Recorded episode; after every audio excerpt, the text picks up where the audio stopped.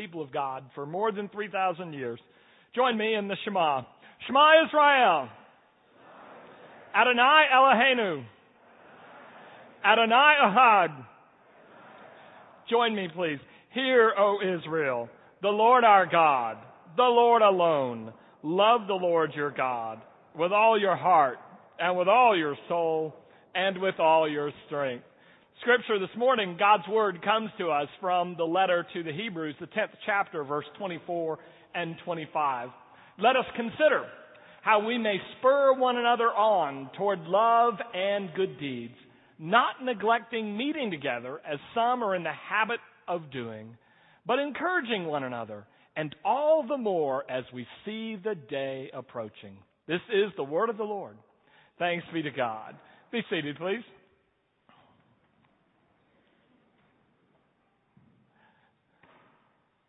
Would you like to know how to live longer? Would you like to know how to live healthier? Would you like to know how to have a happier life? Then come back next week. And come back the week after that. And come back the following week. You see, there are some interesting studies that have been released that show that regular attendance at worship can be a major predictor of a number of things. The first thing of which it's a major predictor is a longer life. According to a study done in uh, in the UK and released in the Sunday Times in the year 2000, uh, they found that people who worshipped regularly lived 29% longer than those who didn't. The headline went something like this: "Want to live longer? Go to the church instead of the gym." They found in the same study done there that people who worshiped with regularity had lower blood pressure than those who did not.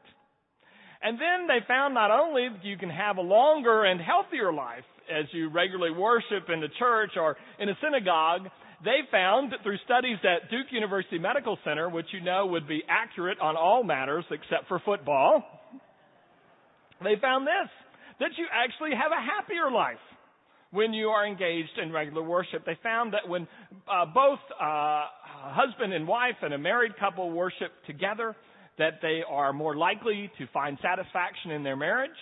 They found also that uh, among people who worshiped with regularity, there was a lower incident of depression in their lives. All sorts of benefits come from those who gather together and worship. But none of those benefits are the main reason why God calls us together this morning. The author to the book, a letter of Hebrews, gives us a hint as to why we are here. He said, let's consider how we can spur each other on to love and good deeds. And then he adds, and not neglect meeting together. Basically, what he was trying to say, I believe, is that we are in worship because we need it. Because to live this life of faith is so difficult that we cannot do it on our own. You see, the book of Hebrews, we believe, was written to house churches in Rome in the first century. And house churches in Rome were undergoing or getting ready to undergo severe persecution on the part of the emperor. And one of the things that was happening because of that is there were a number of people in these house churches who were beginning to sort of unjoin. They were beginning to be- think about filing out of the Christian movement. In fact, they had already started to skip the weekly worship time together. And writing to let them know that this would this wouldn't hurt, this wouldn't help them and would hurt them in their faith, the author of the Hebrews writes an entire letter trying to get people to hang in there and support and encourage each other. It's just a difficult life, this life of faith, to live alone. Remember the story of a Methodist pastor who was talking to the local rabbi in town, and the rabbi said, You know, it is so hard to be Jewish in this community. He said, We're always having to tell our children, No, you can't do that. We're Jews. And the Methodist pastor smiled and said, Funny you should mention that. We often have to tell our kids, No, you can't do that. We're Christians. The world is not set up to run according to the standards of people of faith. It will always be the culture in opposition to the people of faith. And so, therefore, it's going to be a hard thing to keep this life of faith, especially alone. You'll probably remember the great story from the 19th century. Uh, evangelist D.L. Moody who ended up in Chicago, comes to Chicago for one of his first revivals. And as so often happens when you come to a church as a guest preacher, they, they send you out and kind of sic you on the people in the church that are sort of falling away from the church. So they send him out to a guy's uh, house who hasn't been to church in months. And Moody sits down with him on this winter's evening around a fireplace and they talk and, and Moody listens as this guy lists all the reasons why it's really not possible or even a good idea for him to be in worship at that church on Sunday. As they listen, finally Moody takes a coal with a pair of tongs from the fire and separates it from all the other coals. And together, without saying a word, they watch the coal that is all by itself die out.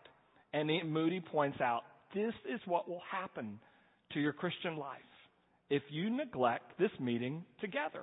What does it look like when the flame goes out? I think there's a wonderful quote in the bulletin. It's on the um, page opposite where uh, we are right now in the service. And it's from David Stern, not the commissioner of the NBA, but, but a different David Stern. And he's talking about what happens when people quit meeting together. This is the second long quote, and it's right in the middle. He says this Without purposeful contact with other believers, fruitful work for the kingdom soon ceases. Prayer becomes dry. The world shrinks. Not only social conscience, but even social awareness succumbs and the person quickly withdraws into a world of his own in which costless discipleship and cheap grace prevail. Basically, the fire goes out. And we're no longer interested in anyone or anything other than ourselves. It is essential for our life of faith that we are here today. Now, you can look around this morning and you can find out that uh, a lot of people aren't here today, and you might ask, well, where are they? And why aren't they here? And, and my first answer would be, oh, they're all coming at 11 o'clock.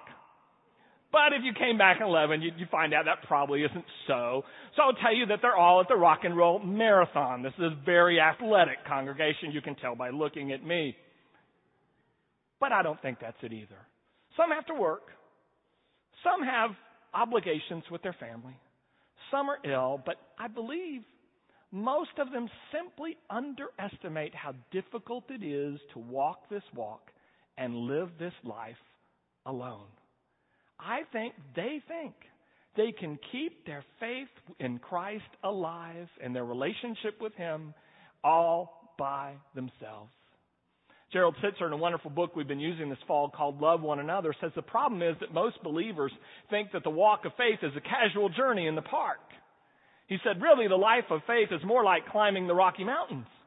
And it's going to be difficult and it's going to be hard to do alone. When I was in Israel and Turkey last month, one of the things that our leader did is he seemed to find every mountain in those two countries and would take us to the mountain. We'd unload off the bus and we'd look at mountains that were higher than we wanted to climb and steeper than we wanted to uh, climb up, and he would have us climb them. And one of the things I learned was this I climbed higher mountains and steeper grades with that group of people than I would have ever done by myself. With someone in front of me, I always knew where to put my foot or my hand next on the mountain. I always knew where the rock was beginning to break loose. With someone behind me, there was always encouragement, and if I began to slip, there was, there was somebody there to catch me. And I made it and people who were 25 years older than me made it up these mountains because we did it together. That's the life of faith. It is a difficult journey to try to keep Christ's commandments in this world, and we simply cannot pull that off alone. The great Rabbi Hillel, who was one of Jesus' predecessors, said this Do not separate from the community. That was his one sentence. Do not separate from the community. He knew that you just couldn't worship the one true God trying to do it all on your own. So as I think about it, I think what happens is that a lot of people just don't realize how important it is for their walk of faith that they gather together and find encouragement in the gathering. But I also think that one of the things that happens is we tend to underestimate how important our being here is to other people. Our being here, first of all, is important to the world.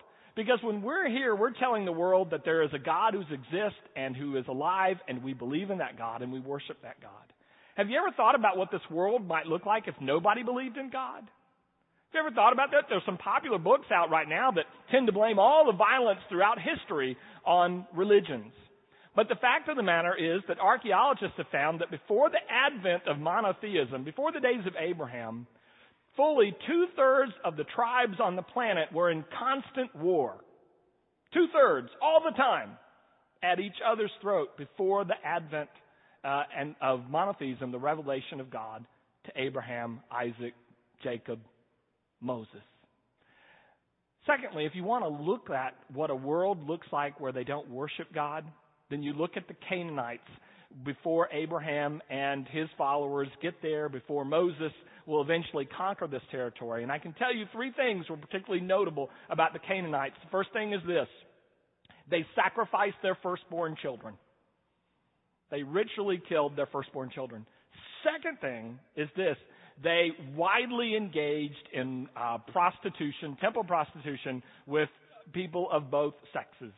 Marriage was not held as a very significant commitment. Third thing was this they always oppressed the poor. There was no room in that society for those who were on the margins. This is what a life looks like, a world looks like when you don't worship God. And we talk about religious wars, and you may try to name some of them. Perhaps there have been a few. But look at most of the mass genocide that's taken place in the history of our planet have been places where they tried to push God out of the picture. Look at Stalin's Soviet Union where God was put on the back burner and, and legislated out of existence. 20 million people died. You get rid of God and murder and mayhem comes in. The world needs God and they need to know that people believe in God. And one of the favors we do for the world is get up on Sunday morning, pull ourselves out of bed, and make our way toward here. We do it for them. But we also, and this is where Hebrews is so helpful to me because I missed it, we do it for each other. I've often thought about the benefit I, I get by coming here and being with you every week. And, and I think about how encouraging that is to me and to my family. But I've never realized how when we're here, we're encouragement to others. That they need us as badly as we need them. And that God cares about their walk of faith as much or more than God even cares about ours. And so that the greatest service sometimes we do another person is simply to be here. So we can be here for them and be an encouragement that somebody else believes. Be an encouragement because we can hear if they're troubled and, and we can be present with them in time of need. The fact of the matter is, there are all sorts of benefits that accrue to us individually by being here, but none of them are as significant to God as the benefits that others get from us being here. I'd never thought about this picture from Jesus um, in this way before, but when I was in Israel, I was in Capernaum. And Capernaum is basically a factory for kitchen appliances of Jesus' day. Basically, they make millstones small ones so that you can grind grain or grind whatever in your family's kitchen, and larger, like commercial millstones that you might use in bakeries. And they were all made out of rock that was quarried nearby. And Capernaum was on the sea, and so Jesus one day is commenting on things, and he said, You know, if you're going to get in the way of somebody's faith, if you're going to cause a little one to stumble, he said, you'd be better off, rather than being alive, to have one of these commercial grade millstones tied around your neck and be thrown right there about 100, 150 yards away into the Sea of Galilee. I never really took that seriously because I thought, well, I'm not out there actually trying to get in anybody's way. I'm not actually trying to dissuade people from God. Certainly that doesn't apply to me. But then when I put it together with Hebrews, I realized that when I when I'm not present with others, when I'm not listening to others, when I don't speak to them a word of encouragement that I could, I might as well be getting in their way because I'm not helping them forward. It's taken me a long time to realize that I don't just benefit from you being here, but by me being here and you being here, others benefit. That it's not just about me, it's about all of us together. And we all, when we're together, encourage one another so that we move on, as the author of Hebrews said, toward love and good deeds.